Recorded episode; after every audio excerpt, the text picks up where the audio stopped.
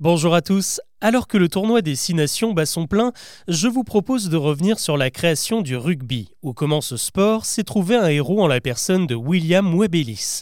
Aujourd'hui, cet aristocrate anglais est entré dans la légende comme l'inventeur de la discipline, puisque c'est lui qui aurait eu l'idée de prendre le ballon dans les mains lors d'une partie de football dans son école située dans la ville de Rugby, au cœur de l'Angleterre.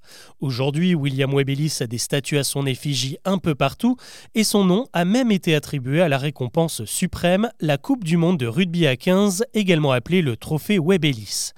Mais si cette histoire d'un gamin qui a bravé les règles du foot pour inventer le rugby est plaisante à entendre, elle ne serait en réalité qu'une légende inventée de toutes pièces.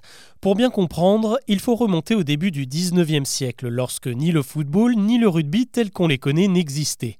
À l'époque, on pratiquait le folk football, un sport hérité de la soule médiévale qui consistait à emmener une panse de brebis gonflée dans une zone définie, comme une place, une mare ou une prairie, et qui opposait souvent deux villages entre eux.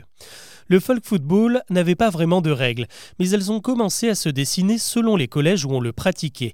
Certaines équipes jouaient avec les pieds, d'autres avec les mains, et les deux tendances ont fini par créer deux disciplines bien distinctes, le football et le rugby. Selon l'historien Joris Vincent, interrogé par le journal Midi Libre, les deux sports, qui étaient pratiqués par la jeunesse aristocratique, ont connu une scission de classe. Le foot est progressivement devenu une activité pratiquée par les ouvriers, et pour éviter de se mêler à eux, les aristocrates se seraient repliés sur le rugby, considéré comme un sport plus noble. D'ailleurs, si les ouvriers footballeurs étaient rémunérés, car cela empiétait sur leur temps de travail, les rugbymen aristocrates, eux, n'avaient évidemment pas besoin de ça et pratiquaient leur sport en amateur meurt. Il semblerait donc que le rugby soit né grâce aux usages, tout simplement parce que le fait de prendre le ballon avec les mains a été progressivement adopté par certains joueurs de folk football.